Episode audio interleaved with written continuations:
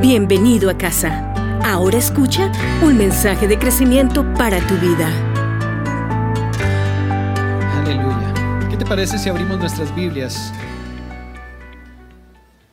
en Hebreos, en el capítulo 1, en el versículo 7? Hebreos capítulo 1, versículo 7 dice la palabra del Señor así. Y de los ángeles dice, Él hace a sus ángeles vientos y a sus servidores llama de fuego. Cierra un instante allí tus ojos, vamos a orar. Quiero compartir unos pensamientos con ustedes en esta mañana. Padre bueno, gracias porque tú estás aquí, gracias porque tú nos has traído hasta este lugar. Gracias por la bendición de tener este prado abierto, espacioso, donde podemos sentarnos a disfrutar de tu presencia, a adorarte de todo corazón, pero también a escuchar tu palabra. Espíritu Santo, yo te doy gracias porque tu palabra nunca vuelve a ti vacía. Ella es esa preciosa semilla que siempre te da el mejor fruto a ti. Y yo te doy gracias por el corazón de mis hermanos porque ellos son buena tierra, la mejor. Gracias por una cosecha abundante para ti. Pon las palabras precisas en mi boca y la intención correcta en mi corazón para expresar lo que tú quieres hablarnos en esta mañana. Gracias, amado Jesús. En tu nombre santo. Amén. Bueno, mis queridos, hemos estado desarrollando como iglesia esta serie llamada La Voz. Creo que está buenísima. Si, si no has podido estar en, en todo lo que ella ha sido, te recomiendo que vayas a la página web de la iglesia o que busques nuestro canal en YouTube y busques las otras enseñanzas y las escuches, porque todas ellas están edificando. Hemos estado hablando de la voz de Dios y sus diferentes expresiones o manifestaciones. Después de la entrega de hoy, los mensajeros tenemos una última más, pero la idea es que cada uno de nosotros pueda tener al menos la certeza en el corazón de cómo podemos escuchar la voz de Dios, las diferentes maneras como Dios nos habla. Y yo quiero en esta en esta sí, tarde ya casi, dentro de un minuto una tarde, ya estaremos en la tarde. Quiero expresarles algunos pensamientos con respecto a los mensajeros. Una de las cosas que tú tienes que empezar a tener en cuenta en tu corazón cuando estás queriendo escuchar la voz de Dios o cuando estás creyendo que Dios te quiere hablar, es que tú y yo tenemos que tener en cuenta que Él no solamente tiene este mundo material, este mundo natural que tú y yo podemos ver con nuestros ojos naturales, sino de acuerdo a lo que nos dice Hebreos en el capítulo 11, en el versículo 3, es que este mundo natural se basa en el mundo espiritual. Hay un mundo espiritual que es más real que este mundo físico. Y que lo que tú y yo vemos, hacemos o experimentamos en este mundo físico necesita del fundamento del mundo espiritual. Y en ese mundo espiritual Dios también tiene servidores suyos. La Biblia los llama ángeles. En el Antiguo Testamento se les, eh, se les da el nombre en hebreo de Malak. En el Nuevo Testamento de ángelos, o ágelos, perdón.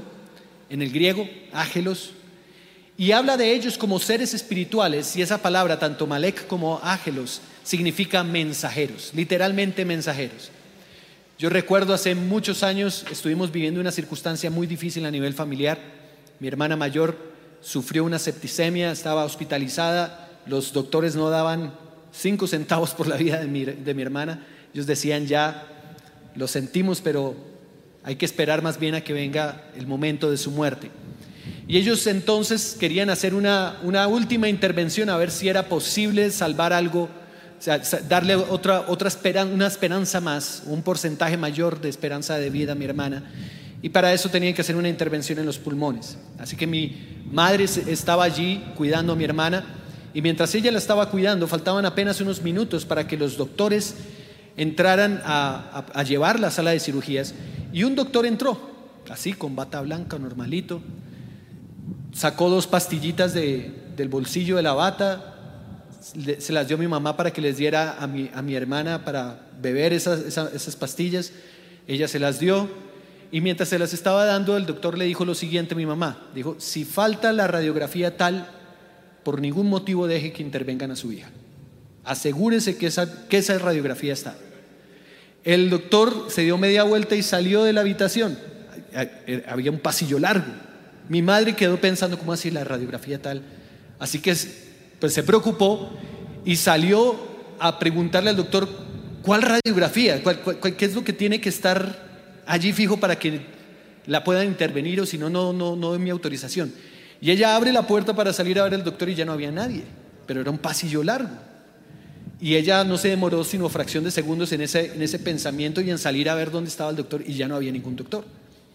Así que ella empezó a sentir en el corazón la certeza, fue, fue un ángel de Dios, fue Jesús mismo tal vez que vino y me dio esta instrucción. Así que llegaron los doctores, ya estaban preparando a mi hermana para llevarla a la sala de operación, estaban alistando todo y de repente mi madre con voz tímida recordó las palabras que le dijo este ángel y les preguntó, ¿tienen la radiografía tal? Y ellos, un momento señora que estamos aquí ocupados, y ella les insistió, ¿tienen la radiografía tal? Ellos empezaron a mirar en la carpeta y no estaba.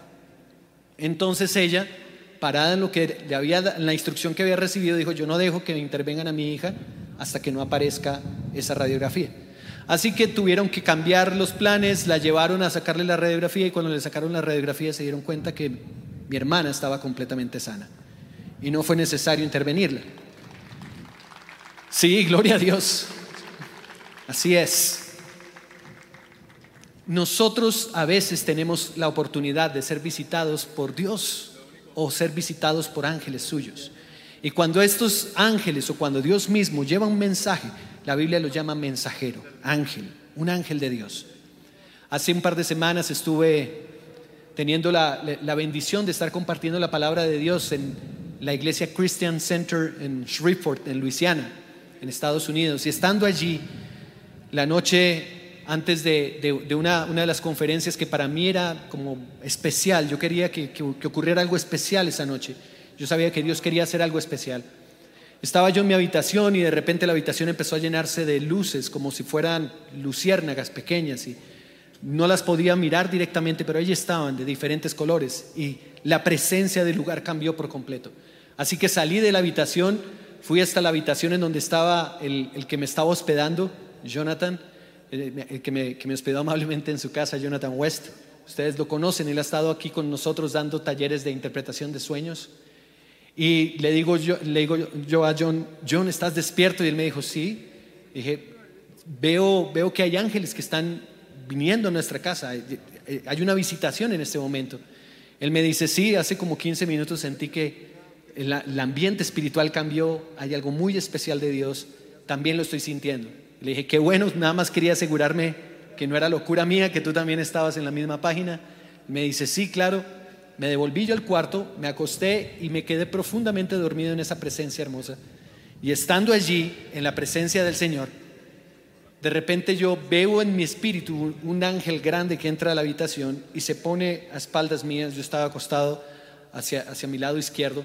Él se pone detrás era, era grande, yo creo que por ahí unos 2 metros 20 por ahí de alto, era mucho más alto que yo, era corpulento, se agachó y me agarró como un bebé, como cuando cogen un bebé, y me levantó y me dijo, tú no estás solo acá. Y cuando él hizo eso, fue tan tangible la manera como sentí sus manos, fue, fue, fue tan real el toque que quedé despierto automáticamente. Inmediatamente quedé despierto, yo, wow. Y yo supe que esa noche era especial. Dios quería que, yo fuera visitado por este ángel, que, yo fuera fortalecido por este ángel. Y esto se los, se los quiero decir también para que recordemos esos momentos en donde la Biblia nos dice que Jesús era ministrado por ángeles en momentos específicos de su ministerio. Cuando él fue tentado en el desierto o cuando estuvo en Getsemaní, después de que estuvo dispuesto a aceptar la voluntad de Dios, dice que Dios envió ángeles para que le sirvieran y para que lo ministraran. Sus mensajeros, pero estos no son los únicos mensajeros, de acuerdo a la palabra del Señor. Hay una porción que me gustaría que leyéramos juntos en Hebreos capítulo 11, versículo 21. Ustedes saben que Hebreos 11 es ese capítulo del Hall de la Fama, ¿no? donde están los grandes héroes de la Biblia y donde Dios los alaba por hechos de fe. Y allí en el versículo 21 de Hebreos 11 dice, por la fe Jacob, cuando moría, bendijo a cada uno de los hijos de José y adoró apoyado sobre la cabeza de su bastón. A mí me impacta que la razón por la cual Dios pone a, Jacob dentro de esa lista de los héroes de la fe no es por haber peleado contra un ángel toda una noche. No, lo pone allí porque fue capaz de bendecir a sus hijos, de recibir una palabra profética sobre cada uno de ellos. Yo quiero también que nosotros empecemos a reconocer la autoridad y la importancia de los padres en nuestra vida. ¿Cuántos están de acuerdo con esto? Sí, Dios te puso en tu familia con un propósito. Tú no pudiste escoger en qué, en qué familia naciste. Eso fue decisión de Dios. Pero tus padres son cobertura sobre tu vida. Tus padres son una de las maneras como Dios habla sobre ti. Tú me dirás, Tato, pero tú no conoces a mis papás. Yo te puedo responder, no, no los conozco, pero conozco a tu Padre Celestial. Y yo sé que Él, en su, en su sabiduría, Él permite que nuestros padres a veces sepan cosas de nosotros que nosotros mismos no sabemos. Y muchas veces he tenido que reconocer en mi propia vida la sabiduría de mi Padre cuando me dice ciertas cosas. Ellos han vivido más que nosotros, ellos han estado aquí en la tierra más tiempo que nosotros, ellos alcanzan a ver cosas que a veces nosotros no vemos. Por eso es importante escuchar las palabras de nuestros padres. Bien dice en Efesios en el capítulo 6, honra a tu padre y a tu madre, porque es el primer mandamiento con promesa para que tengas larga vida sobre la tierra. Todos los que estamos aquí somos hijos, todos los que estamos aquí presentes debemos una honra a los padres y yo creo que el primer profeta en la vida de una persona es su padre, su madre, son los primeros profetas. Eso es lo que decimos aquí en la iglesia, lo creemos, se lo hemos escuchado muchas veces al apóstol Edgardo y es parte de nuestro ADN espiritual. Aquí creemos que los padres no estamos solamente para dar vida y para dar de pronto cosas materiales a nuestros hijos y cuidado, sino que creemos que también parte de la crianza es el estar conectados con Dios y recibir una dirección profética para la vida de nuestros hijos. ¿Estamos de acuerdo con eso? Rápidamente vamos ahora entonces, estoy haciendo un recorrido bíblico, estoy construyendo, no se preocupen, ya, ya, ya voy a llegar al punto que quiero llegar esta mañana, pero todo esto es necesario. Hebreos capítulo 13, versículo 17. La Biblia nos habla de otros mensajeros, de otros padres, ya no solo los padres biológicos, los padres naturales, sino que también nos habla de los padres espirituales. Miren lo que dice allí. Obedezcan a sus dirigentes y sométanse a ellos porque ellos velan por la vida de ustedes, y mira esta frase, como quienes han de dar cuenta, para que lo hagan con alegría y sin quejarse, pues esto no les sería provechoso. Dios ha permitido que tú hagas parte de una casa espiritual, y en esta casa espiritual hay pastores, hay maestros, hay profetas, hay personas que buscan tu bienestar. Hay personas que estamos en oración y en ayuno buscando que Dios pueda entregarte el mensaje preciso en el momento correcto. Que nuestra vida también pueda inspirarte de alguna manera. Que nuestra manera de amar a Dios y caminar también pueda ser un mensaje, no solo con palabras, sino también con nuestro día por día. Buscamos ser cartas abiertas para ustedes. Así es en cada una de las familias pastorales y cada uno de los que ejercen liderazgo en la casa. Y aquí dice que nosotros tenemos claro que vamos a dar cuenta delante de Dios por ustedes. Es la razón por la cual buscamos a Dios para beneficio de ustedes. Es la razón por la cual también la Biblia te pide que entonces tú nos des el beneficio de la duda. Tú nos permitas ejercer esta, esta labor sin, sin peso extra. Y es, y es lo difícil a veces, el, poder ejercer esta labor sin el peso extra, sin, sin estar luchando a veces con terquedad o con menosprecio. Hace parte, tristemente. Pero Dios, Dios nos deja a nosotros como mensajeros. En el video que vimos al principio está el texto que yo creo que es el fundamento para todo esto. Cuando Jesús está a punto de ascender, Él está diciendo a sus discípulos, miren, les conviene que yo me vaya. Es mejor para ustedes que yo me vaya, porque si yo me voy, yo envío sobre ustedes el consolador. Para ustedes va a ser un mejor negocio que yo no esté aquí, porque cuando venga sobre ustedes, ustedes van a recibir poder y entonces ustedes me serán testigos. Hay una obra del Espíritu Santo en cada uno de nosotros. Hay un mensaje de Dios en cada uno de nosotros.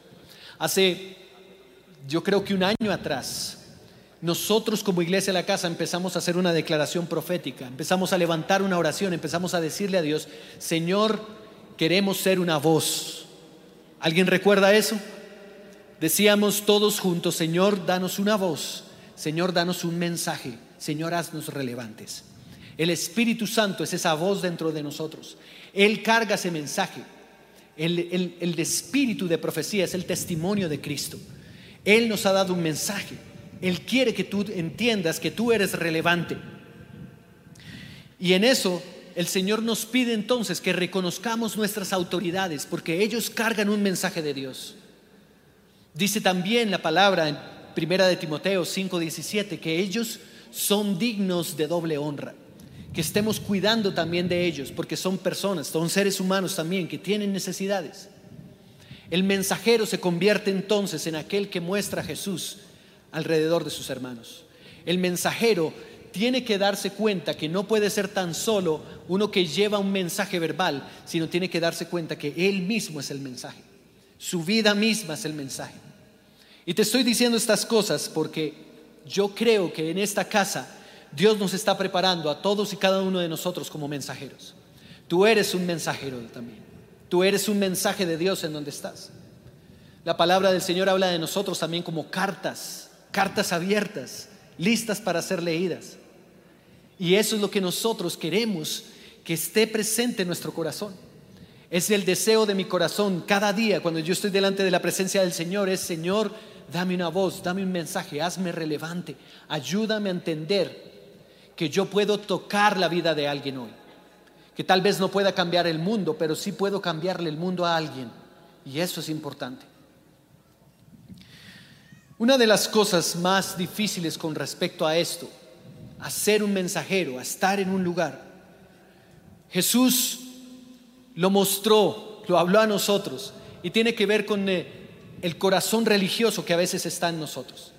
No sé si tú te has dado cuenta, pero yo me he dado cuenta que a veces hay un corazón de religiosidad en mí.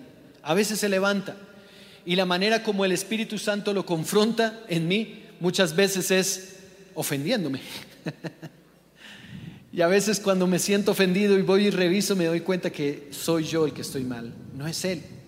Por eso la palabra del Señor bien dice que Jesús un día levantó la voz y dijo, bienaventurado todo aquel que no encuentra en mí escándalo. A veces Dios se desnuda delante nuestro y eso nos ofende. Y tenemos que aprender a ver a Dios por encima de nuestras tradiciones humanas o nuestros compromisos religiosos.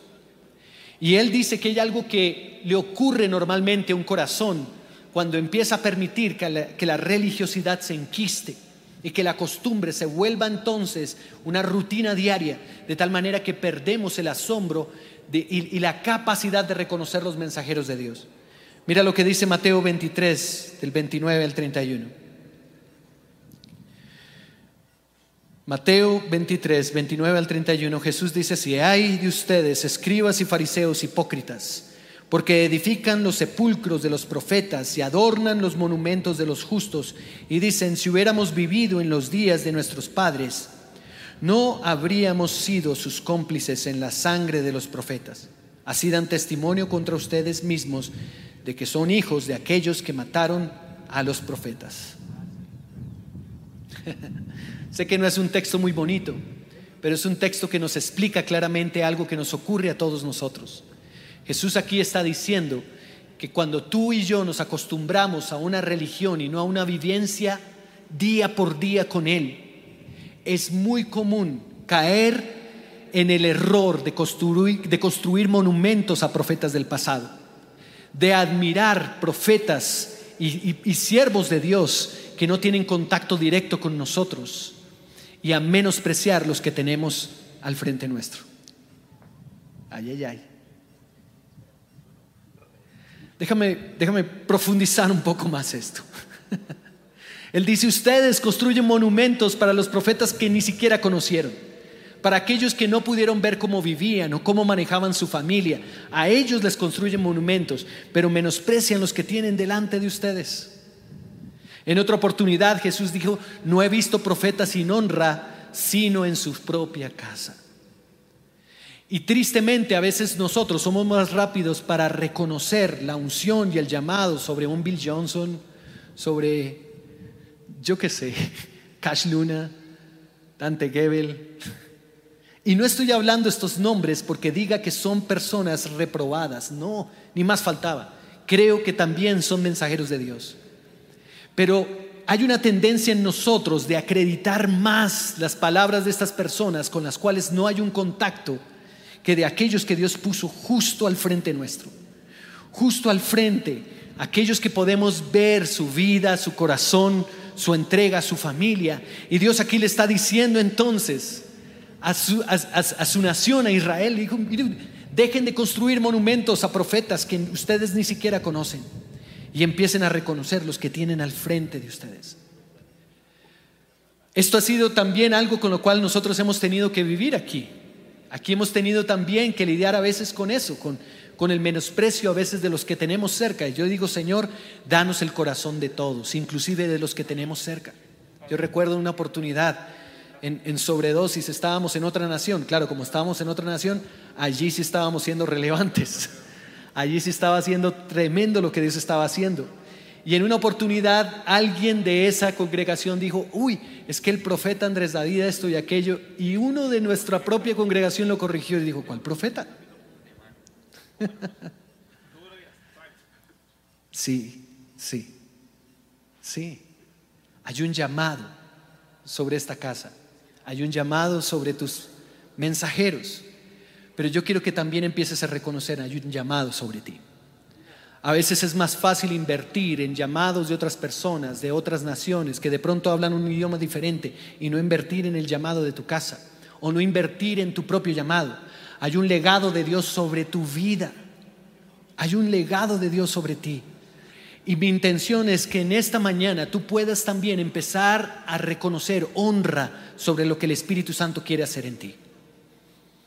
Hay algo que el Espíritu Santo quiere hacer aquí con los pastores de esta iglesia. Hay algo que Dios quiere hacer con el llamado profético que Dios le dio a esta, iglesia. Dios nos está llevando a otras naciones. Hay otras naciones abiertas. Y nos está llevando por toda América y nos está llevando también por algunos lugares de Europa. Estamos haciendo grupos de vida en Suiza, estamos haciendo grupos de vida en España, estamos haciendo grupos de vida en Miami, Estamos haciendo grupos de vida en Manizales y en otras ciudades de Colombia. Estamos ayudando en Sogamoso, en, Villavicencio. Estamos ayudando en Barranca y, y, puedo dejar ciudades por fuera de lo que Dios está haciendo en naciones como Brasil o Perú. Y todo eso lo está haciendo en este lugar.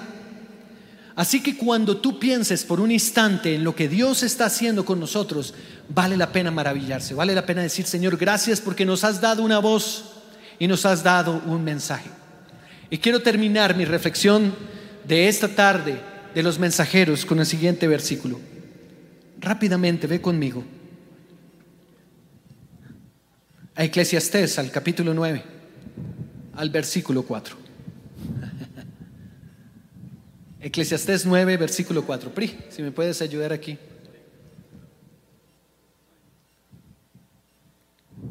Dice la palabra del Señor así, Eclesiastés 9, versículo 4. Pero para todo aquel que está unido a los vivos hay esperanza, pues mejor es perro vivo que león muerto. mejor es perro vivo que león muerto.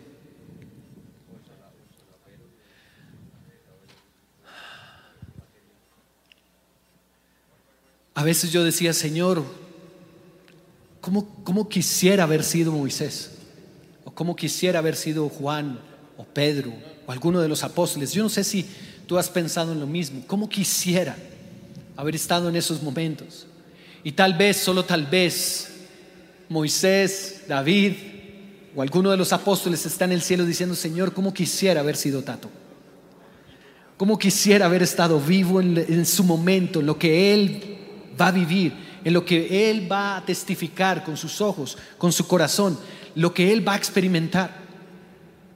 Sabes, es una bendición que Dios esté utilizando de manera tan poderosa a Bill Johnson o a Chris Balloton o a estos profetas y estos hombres y pastores poderosos de Dios. Pero hay un problema con Moisés, hay un problema con Pedro, hay un problema con Juan. Ya están muertos. Hay un problema con Bill Johnson. Está en Reading, no en Guaymaral. ¿Qué vas a hacer al respecto? Porque hay un problema también con Chris Balloton y es que no está aquí, no está aquí, no reportó asistencia esta mañana. Mejor es perro vivo que león muerto. Mejor es perro vivo que león muerto.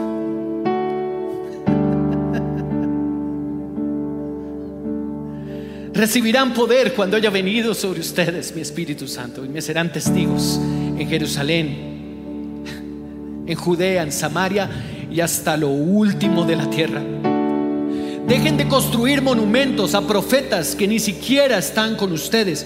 Dejen de edificar y blanquear sepulcros de hombres grandes de Dios, pero que ya se fueron y reconozcan la belleza de aquellos que tienen justo al frente de su nariz. Tal vez es momento de que empieces a mirarte al espejo y a estar de acuerdo con el llamado de Dios que te hizo. Tal vez es momento de que empieces a decir, Señor, está bien, no tengo garras de león, no tengo fauces de león, soy un perro, pero los dientes que tengo son tuyos. Tal vez no seré ni siquiera un pitbull, tal vez soy un chihuahua, pero soy tuyo. Estoy vivo, estoy aquí, estoy aquí, estoy aquí. Y mientras estoy vivo hay esperanza. Y mientras estoy vivo soy portador de un mensaje. Soy un mensajero de Dios. Soy un ángel para alguien. Ponte en pie.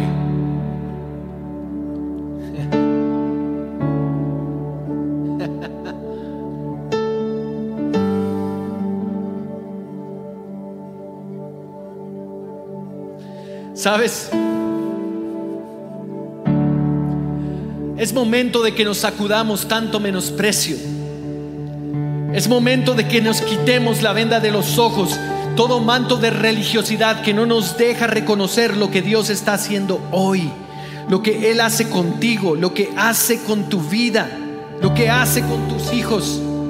Sabes, el Salmo 89, versículo 4 nos dice que Dios edifica el trono de Jesús a través de las generaciones. Cada generación necesita mensajeros. Óyeme, cada, cada generación necesita una voz. Cada generación tiene un sonido diferente. Es momento de que nos quitemos la religión de encima y empecemos a abrazar esa antorcha que Dios está queriendo darnos para llevar a las naciones. Sí, no soy Gille Ávila, no soy Luis Palao, pero ellos no están aquí. Ellos ya hicieron su parte, ya tienen su galardón, ya tienen su corona. Pero tú y yo estamos escribiendo la historia. Hola, ¿hay alguien aquí esta mañana? ¿O le estoy hablando a los carros que están parqueados allá en ese lote? ¿Le estoy hablando a alguien aquí esta mañana? Es contigo, es contigo, sí, te estoy hablando a ti. No le estoy hablando a nadie más. Mejor es perro vivo que león muerto.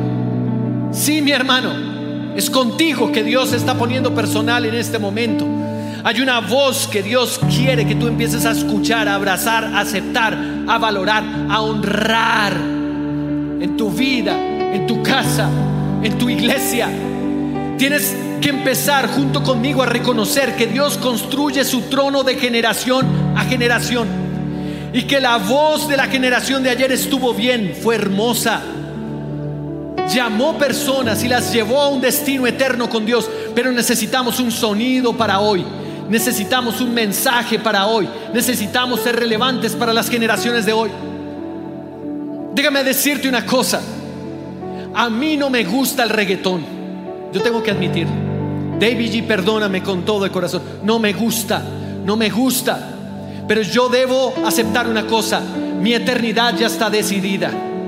Yo ya estoy con Jesús para siempre y siempre y nadie ni nada me puede arrebatar de Él. Ni la muerte, ni la vida, ni ángeles, ni principados, ni enfermedad, ni, ni carencia, ni ejércitos. nada me puede separar. Pero yo veo un poco de muchachos y niños de 4 a 17 años que no han definido su eternidad. Ellos necesitan un sonido con el cual relacionarse con Dios y empezar a recibir un llamado de Dios que tenemos en casa. Empieza a honrar tu llamado. Sí, dale ese aplauso a Cristo. Gracias Señor, porque nos has dado una voz. Gracias Señor, porque nos has dado un mensaje.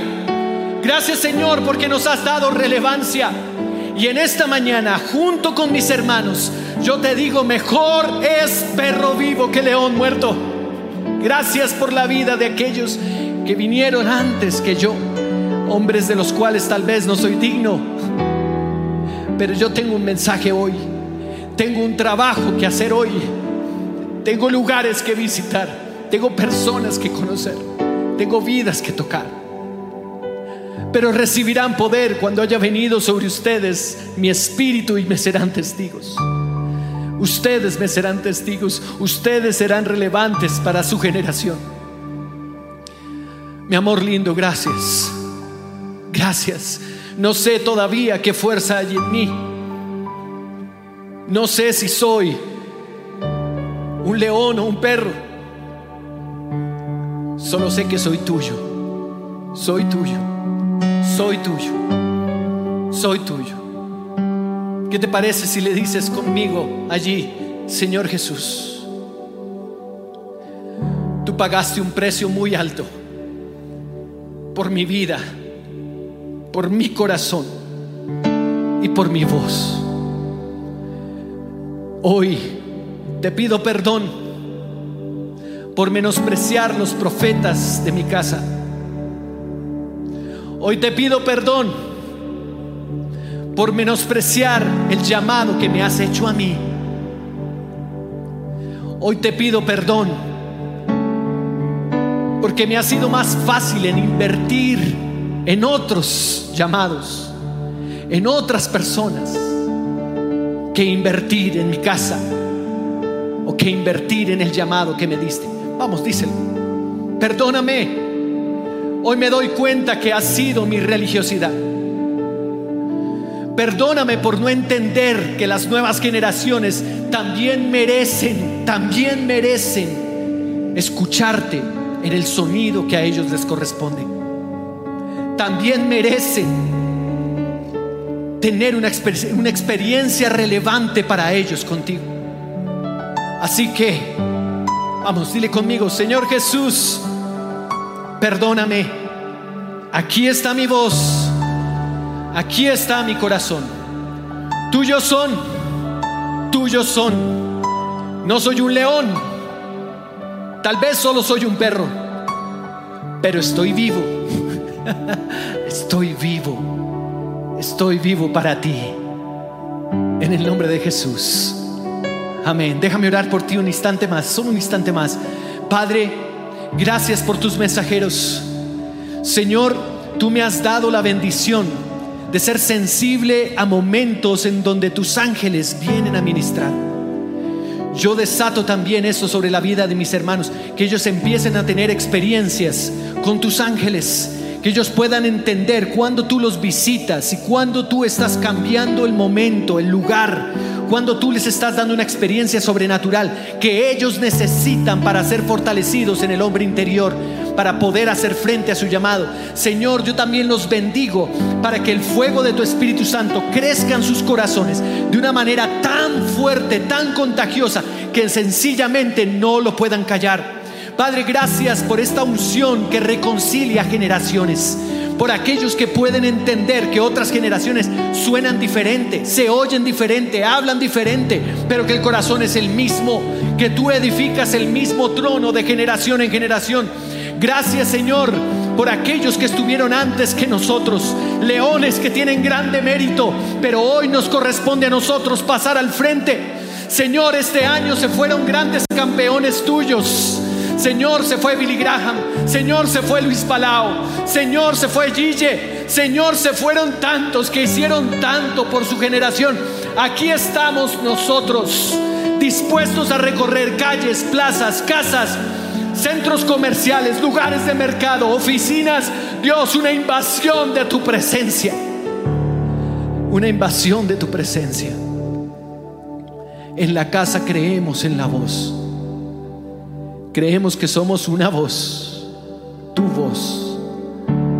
Gracias por los mensajeros, porque tú haces de tus ángeles vientos y de tus siervos antorchas que queman. en el nombre de Jesús. Amén. Esperamos que hayas podido experimentar la presencia de Dios por medio de este mensaje. Para escuchar más, ingresa a la nube.iglesialacasa.co o a través de lacasa.co.